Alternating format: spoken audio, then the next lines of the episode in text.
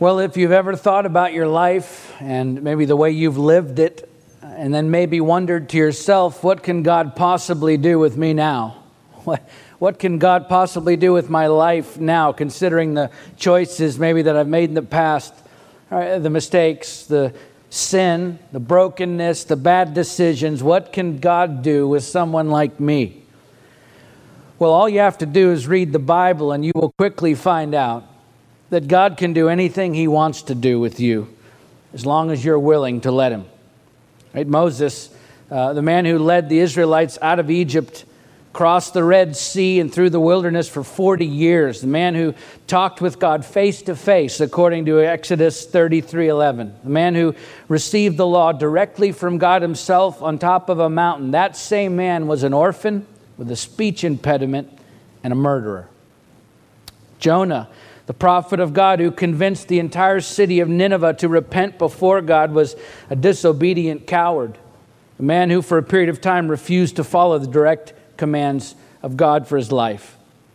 The apostle Peter, the first to confess Jesus as the Christ, who was also a member of Jesus' inner circle along with James and John, the man who preached to the masses at Pentecost and saw 3,000 people come to Christ in one day the man who performed great miracles of healing, the man who walked on the water with Jesus and traveled extensively preaching the gospel to the Gentiles, that same man denied Jesus Christ three times and was described by Jesus himself as a man of little faith.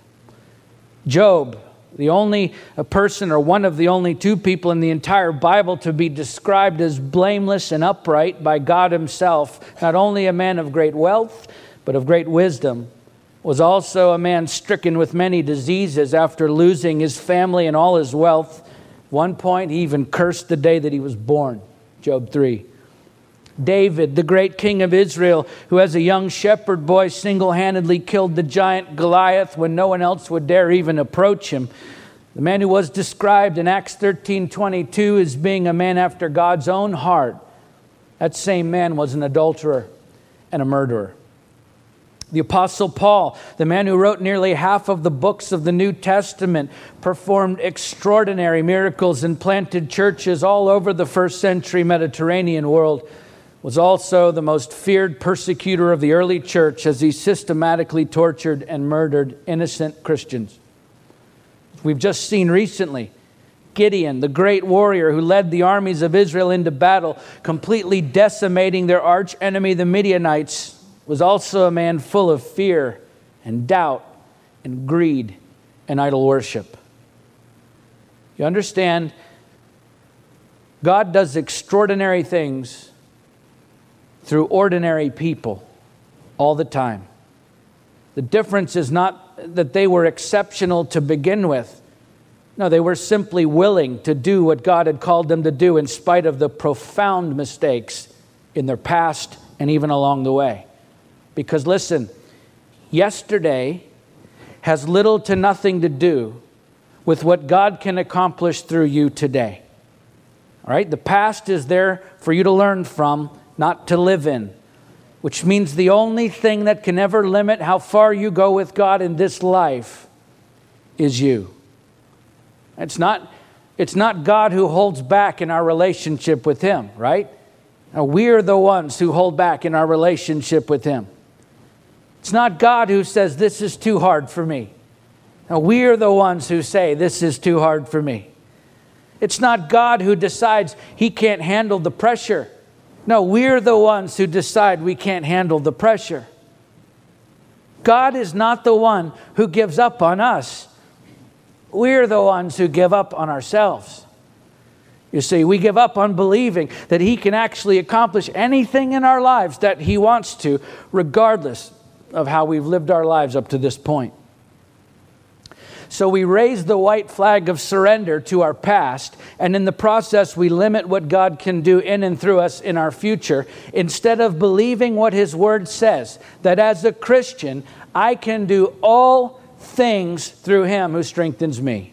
Philippians 4:13.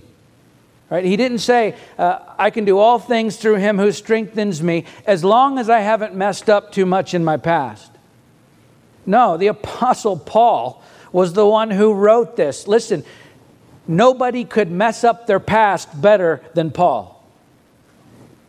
His past was a complete disaster, and yet he chose not to surrender to his past because God doesn't call us to surrender.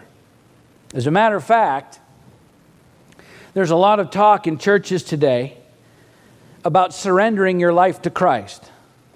Actually, to the point that we sing songs about total surrender, and we have Bible studies about surrender. And we pray for each other that we should be able to more adequately surrender our lives to Christ. And listen, I understand the heart behind those statements. But the truth is, we need to be a little bit careful about how we use that phrase because that's not what the Bible actually teaches us. The Bible doesn't say that we're to surrender our lives to Christ. But over and over and over and over again. The Bible says we are to submit our lives to Christ, and the difference couldn't be any more profound, which is why all throughout Scripture we're called not to surrender, but to submit ourselves to Him. And listen, here's the difference. Here's why it matters actually that we understand the difference. When a soldier surrenders, he lays his weapons down before the enemy and he gives up. When a soldier submits, he picks up his weapons, kneels before his king, and he says, What are your orders that I may faithfully carry out? Whatever you command me to do. Do you see the difference? One is giving up, admitting defeat before your enemy, and then doing nothing, while the other is getting up, professing your allegiance to your king, and then going into battle for him. When Jesus was hanging on the cross, he wasn't surrendering his life to those who were killing him. No, he was submitting his life to the will of the Father. That is a really, really big difference. The Apostle Paul says that Jesus humbled himself by becoming obedient to the point of death, even death on the cross. Philippians 2 8. He doesn't say Jesus resigned himself or surrendered himself to the point of death. No, he says he became obedient to the point of death, which is actually the very picture of submission. In fact, if you read that in the ancient Greek, the original language, the, the word obedient there is the Greek word hupekoos, and in addition to obedience, it means to be submissive, to submit. Well, who was Jesus being submissive to? The Father. Okay? This same thing applies to us as well. In Ephesians 5:21, Paul doesn't say surrendering to one another out of reverence for Christ. He says submitting to one another out of reverence for Christ. The apostle Peter doesn't say wives surrender yourselves to your husbands. No, he says wives submit yourselves to your husbands. 1 Peter 3:1. James, the brother of Jesus, doesn't say surrender yourselves therefore to God. No, he says submit yourselves therefore to God. James 4 7. This isn't a mistake. Right? God isn't calling his people to surrender. He's calling us to submit. And yet, I believe honestly that far too many Christians today are surrendering their lives to their mistakes, to their past, instead of submitting their lives to Christ. And I understand often we do that because we feel inadequate and unworthy because of the way we've lived our lives up to this point, mistakes we've made in the past, bad decisions that we can't seem to let ourselves live beyond. And so we give up. We surrender, which means we're giving more credit to what our past can do to us than what Jesus Christ can do through us. And I'm telling you, if you would just submit your life to Him, no matter how badly you've screwed up your past, no matter what state your life is in right now, if you will simply submit your life to Christ, don't surrender to your past, don't give up, rather submit yourself to Him, then you will remove the limitations that you place on yourself because of your past. That is the place where you will find, by the way, that there's nothing He cannot do with your life. This is a lesson that we need to learn today. And it's a lesson that the Israelites needed to be reminded of, as it turns out, over and over and over and over and over again in their lives, as we'll see in our story today as we continue working our way through the book of Judges. The fact that we have a choice as to what we focus on in this life, what we cannot do based on who we are not, or what God can do based on who He is. Because focusing on yourself is only going to highlight your own limitations. Focusing on Christ, however, will lead you to limitless possibilities for your life. So we're going to pick the story back up at chapter 11, uh, in chapter 10. After mentioning a couple of the minor judges, we find God's people repeating the same pattern throughout this book where they've focused on themselves for far too long and now they're being oppressed by their enemies in the very worst way because they've surrendered to the pagan gods and their mistakes of the past. And so they come before God repentant of their sins, submitting themselves finally and once again to Him. This is a cycle repeated over and over again. So they submit themselves to God, mistakes and all and what we will see is God moving on their behalf, even through the mistakes they've made. In fact, we'll see God moving even through the mistakes they continue to make in the story, which leads us then to chapter 11. And so we'll begin by reading the first three verses. Now, Jephthah the Gileadite was a mighty warrior, but he was the son of a prostitute. Gilead, the father of, uh, was the father of Jephthah, and Gilead's wife also bore him sons. And when his wife's sons grew up, they drove Jephthah out and said to him, You shall not have an inheritance in our father's house, for you are the son of another woman. Then Jephthah fled from his brothers and lived in the land of Tob, and worthless fellows collected around Jephthah and went out with him. If you were here in the past two weeks, uh, then you're familiar with the story of Abimelech, uh, the son of Gideon, and an illegitimate ruler over Israel uh, for three years. Uh, they called him king. I was talking with Brian last week. He wasn't actually a legitimate king, he was a functional king, right? He was an illegitimate leader. And in many ways, Jephthah's life here parallels that of Abimelech's, at least in some ways. Both of their mothers lived morally questionable lives. One was a prostitute and the other a concubine. Uh, and as such, both of these men were denied inheritance rights by their half brothers and driven away from the family. Both established themselves as mighty warriors. Both surrounded themselves with worthless men, and both committed great acts of lawlessness. When verse 3 says that Jephthah fled from his brothers and lived in the land of Tob, and worthless fellows collected around Jephthah and went out with him, the phrase went out with him is a reference to Jephthah leading raiding parties into the towns and villages in the region of Gilead. Right? And we don't know the the exact location of Tob, but it is written about in the Amarna letters. Uh, these are uh, ancient stone tablets that we have from the 15th and 14th centuries BC, where Thutmose III, the sixth pharaoh of the 18th dynasty of Egypt, writes about Tob as a small city state in present day uh, Syria.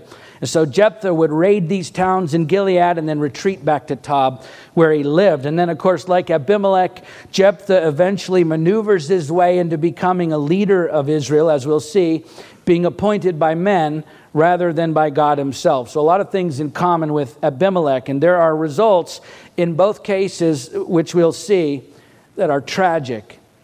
And yet, that does not mean that God was not present and at work in and through Jephthah and in and through the Israelites on their behalf. Right? So keep that in mind as we go. The fact that this was a broken man with a broken past who continues to make some catastrophic mistakes as he goes. And yet, in spite of all of that, God still does amazing things through him. Let's keep reading verses 4 through 17. After a time, the Ammonites made war against Israel. When the Ammonites made war against Israel, the elders of Gilead went to bring Jephthah from the land of Tob. And they said to Jephthah, Come and be our leader, that we may fight against the Ammonites. But Jephthah said to the elders of Gilead, Did you not hate me and drive me out of my father's house? Why have you come to me now when you're in distress? The elders of Gilead said to Jephthah, This is why we have turned to you now, that you may go with us and fight against the Ammonites and be our head over all the inhabitants of Gilead. We're just going to sweep that part about running you out of town under the rug. If you bring me home again to fight against the Ammonites, and the Lord gives them over to me, I will be your head. And the elders of Gilead said to Jephthah, The Lord will be witness between us if we do not do as you say. So Jephthah went with the elders of Gilead, and the people uh, with, and the people made him head and leader over them. And Jephthah spoke all his words before the Lord at Mizpah. Then Jephthah sent messengers to the king of the Ammonites and said, What do you have against me that you have come to me to fight against my land? The king of the Ammonites answered the messengers of Jephthah, Because Israel, on coming up from Egypt, took away my land from the Arnon to the Jabbok and to the Jordan, now therefore restore it peaceably. Jephthah again sent messengers to the king of the Ammonites and said to him, Thus says Jephthah, Israel did not take away the land of Moab or the land of the Ammonites, but when they came up from Egypt, Israel went through the wilderness to the Red Sea and came to Kadesh. Israel sent messengers to the king of Edom, saying, Please let us pass through your land. But the king of Edom would not listen. And they sent also to the king of Moab, but he would not consent. So Israel remained at Kadesh. So, this is an interesting turn of events here. At the end of chapter 10, verses 17 and 18, it says, The Ammonites were called to arms, and they had camped in Gilead, and the people of Israel came together and encamped at Mizpah. And the people, the leaders of Gilead, said to one another, Who is the man who will begin to fight against the Ammonites? He shall be head over all the inhabitants of Gilead. So the leaders, these elders of Gilead, are desperately looking for someone to lead them, someone who's capable uh, a man of strength, a man of war, a man who knows how to lead other men into battle. And of course, Jephthah has been leading these raiding parties of worthless men, which is to say, unprincipled men, not incapable men, into Gilead, where they've been stealing and pillaging from the people of Gilead for some time now, which means the leaders of Gilead are well familiar with Jephthah and what he's capable of. He's built quite a a reputation for himself as a fierce leader, uh, even if not a friendly one. But they're out of options. And so they ask him to lead their soldiers in the impending war with the Ammonites. And of course, Jephthah, being no dummy, uses their desperation for a leader as leverage in bargaining for more than just military leadership. So they swallow their pride and agree. They offer him not only military leadership, but political leadership as their ruler as well should he win the coming battle with their enemies. And then they all commit to this agreement under oath before God in what amounts to a coronation of Jephthah's leadership in the sanctuary at Mizpah, which is interesting because although at no time in this process do we see God's people consulting God about a new leader, and although Jephthah has lived the life of an outlaw, they all clearly still express their faith in God and their need for His approval in the way they go about striking this agreement, which just goes to show that God can redeem your poor choices. The leaders of Gilead obviously had a hand in running Jephthah out of town to begin with, showing no mercy to a young man who was not responsible for the fact that his mother was a prostitute, by the way. But they ran him out of town anyway, rather than showing care and compassion to the outcast according to God's command for his people, all the way back in Leviticus 19 and Deuteronomy 10. And of course, for Jephthah's part, He's chosen a life of crime and revenge on the people of Gilead, many of whom probably had nothing to do with his banishment. And then both sides get together and go about forming an alliance without any input from God whatsoever, right? There isn't much more about this situation and these people that could be any more messed up than it already is.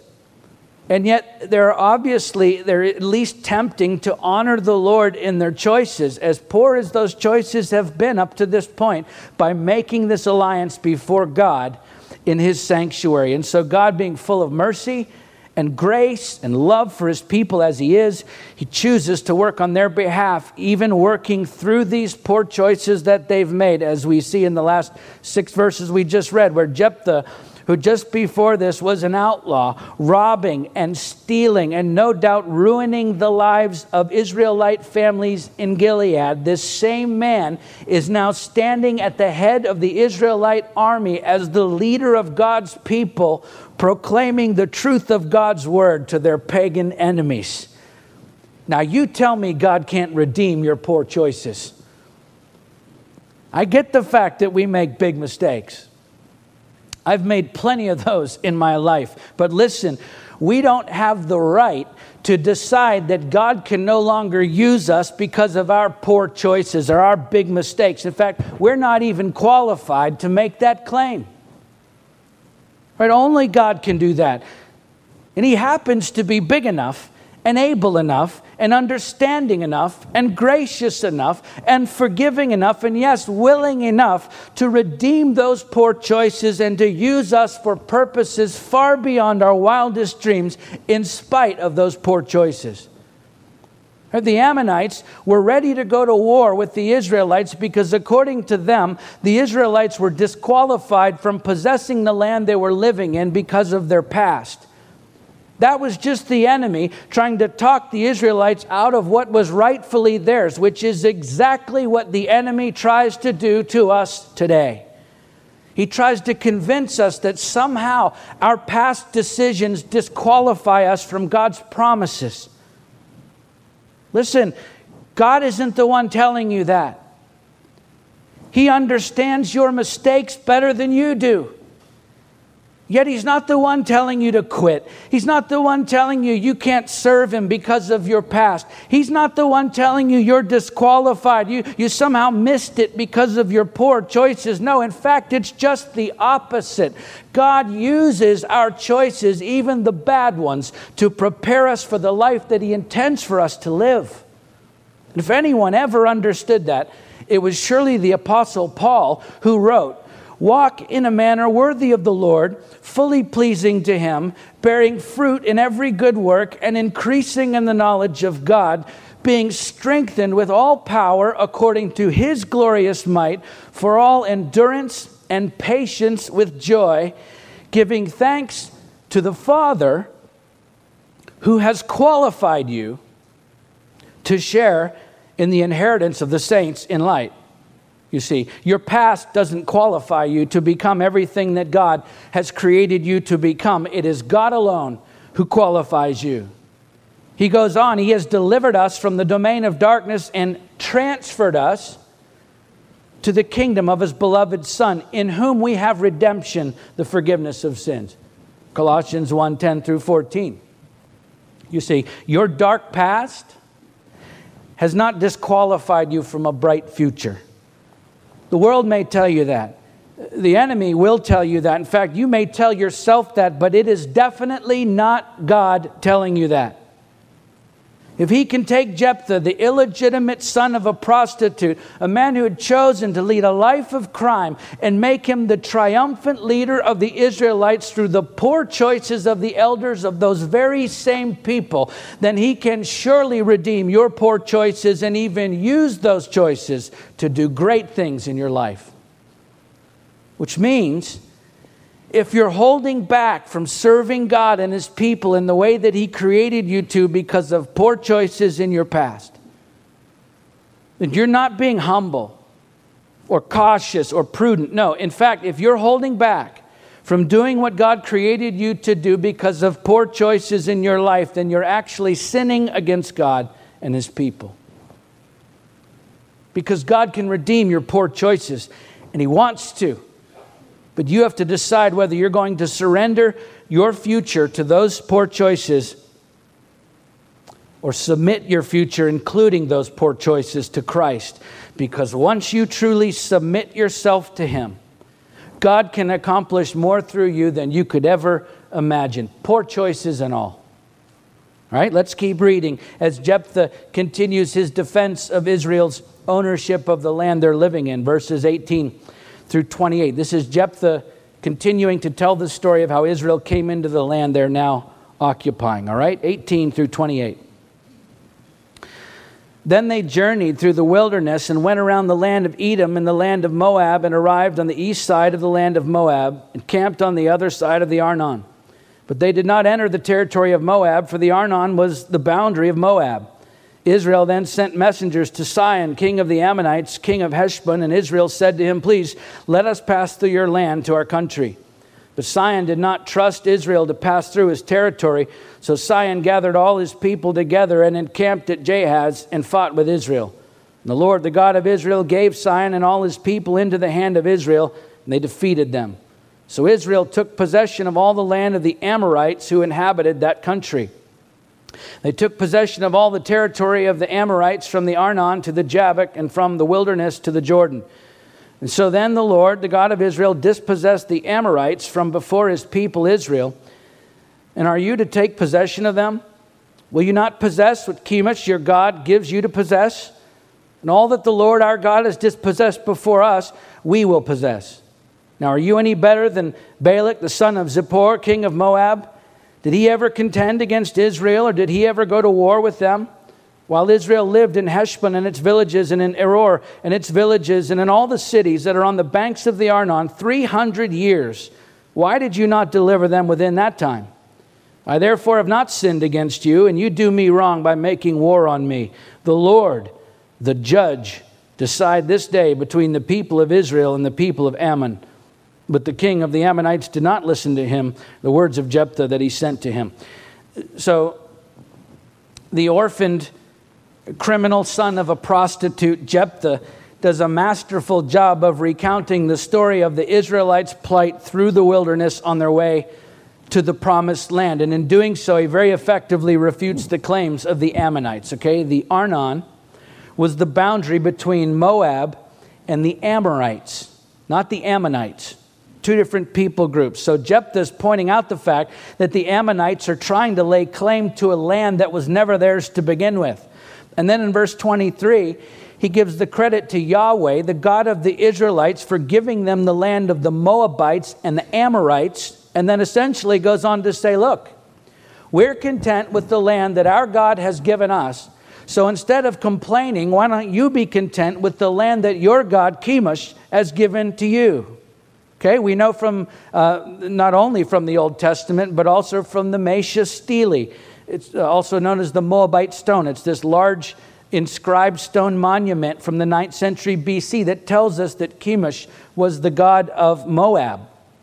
Yet we also know that Ammon and Moab were both descended from Lot all the way back in uh, Genesis chapter 19, which means they're closely related. And so they both shared some cultural and religious heritage, which might explain Uh, why the Ammonites are attempting to claim this land that is currently in dispute with the Israelites. But Jephthah is having none of it because he knows better. So he says, in effect, if you're going to try and claim their land as yours, then claim their God as yours as well and take what he's given you, which, by the way, would be nothing as far as this land is concerned. In other words, my God can beat up your God.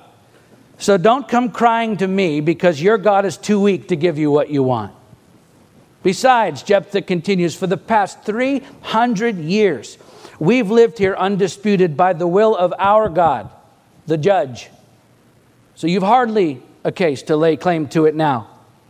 You see, as messed up as Jephthah's life has been, here he stands making a brilliant defense on behalf of the entire nation of Israel before their enemies. He clearly recognizes that Yahweh is solely responsible for giving them this land that they are about to have to defend against the Ammonites. It seems to me that he's also beginning to understand the parallel between the journey that Israel has been on and his own personal journey. God is waking this man up. The fact that both the nation of Israel and Jephthah himself were rejected by those who hated them, that they both wandered through life in disobedience to God before realizing his promise for their lives, that despite every improbability given their circumstances, God still brought them to a place of prominence and belonging. You see, the story of Israel and Jephthah's own personal story are powerful reminders that God can use your imperfect circumstances to accomplish his perfect will. When you submit your life to Christ, the fact is, there are many promises that go along with that submission in Scripture. Many promises made to us when we submit our lives to Christ. In fact, one of those promises is in John 16 33, where Jesus says to his followers, In this world, you will have tribulation. Great. Here's another one in John 15 10, where Jesus says, If you were of the world, the world would love you as its own, but because you're not of the world, but I chose you out of the world, therefore the world hates you. Well, that's a happy thought.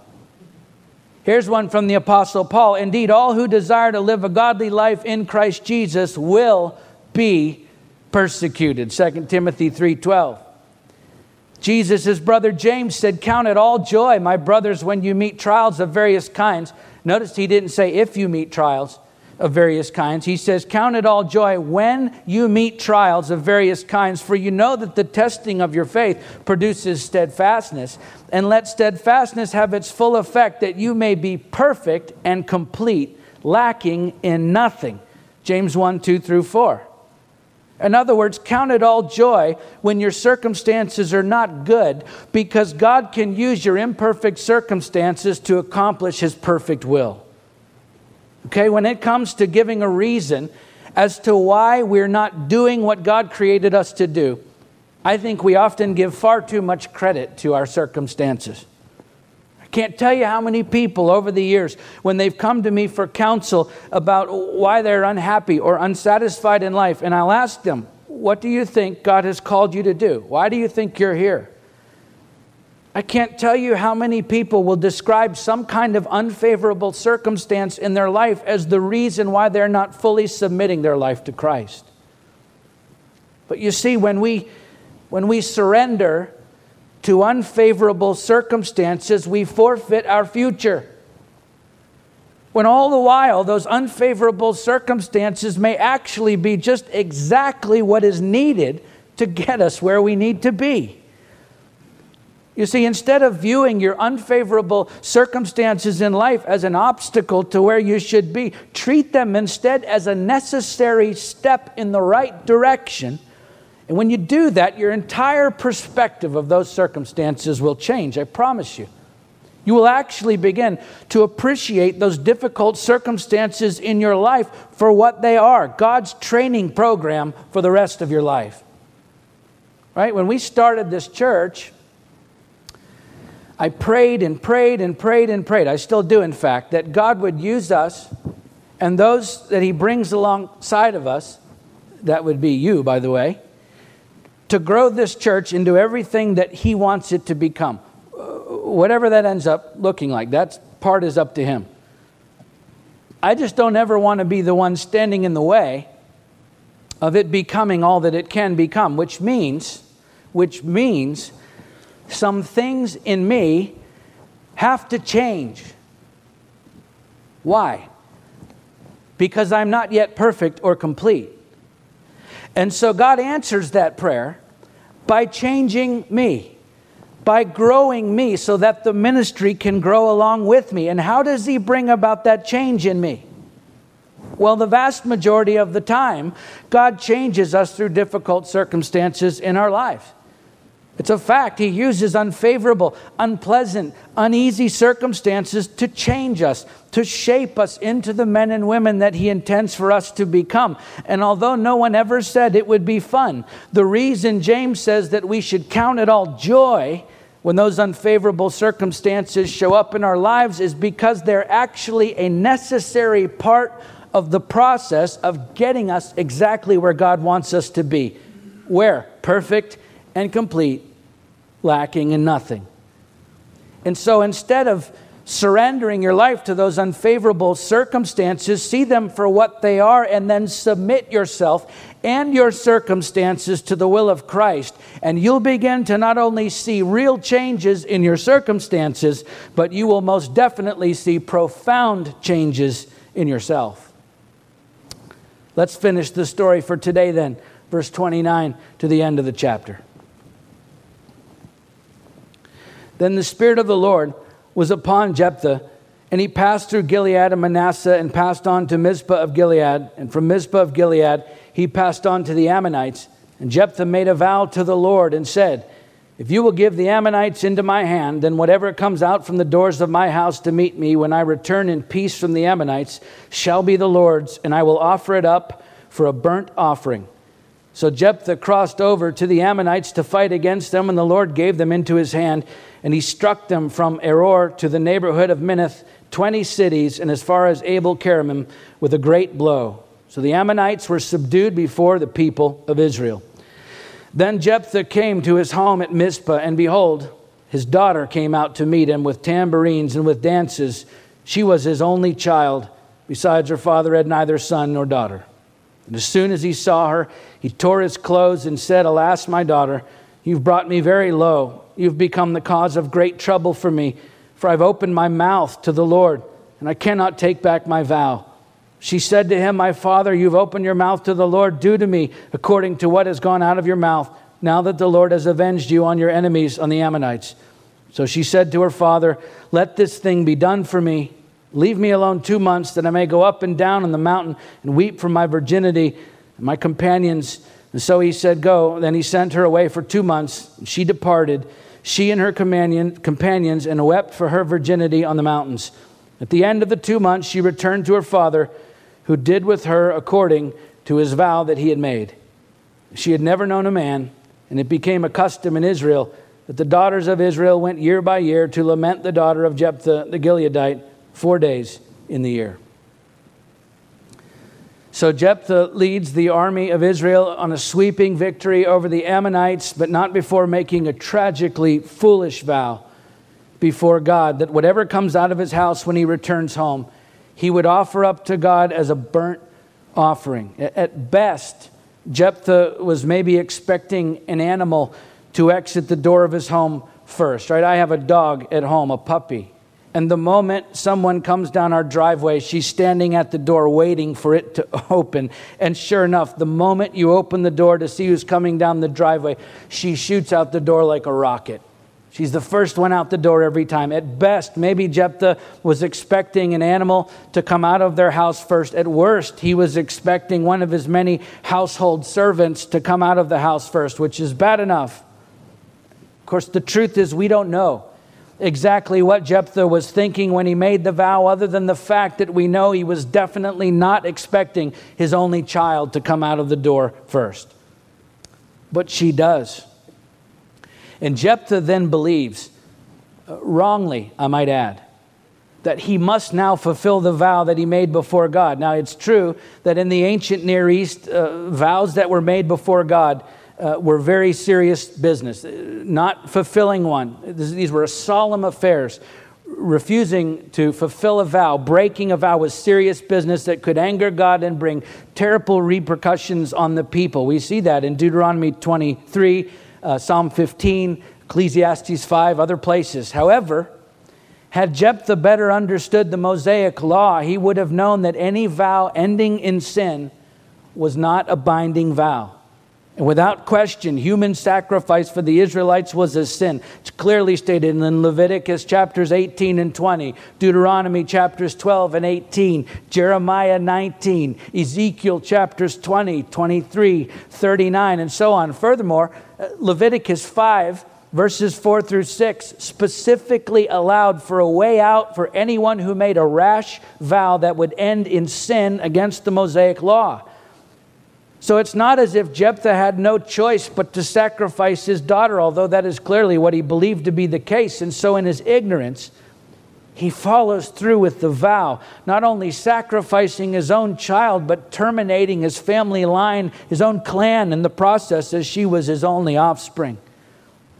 So, throughout this story, we see this man, Jephthah, a man from a broken home, rejected by his own family, cast out by his own community, making poor choices throughout his life, and at times having to confront the most difficult of circumstances.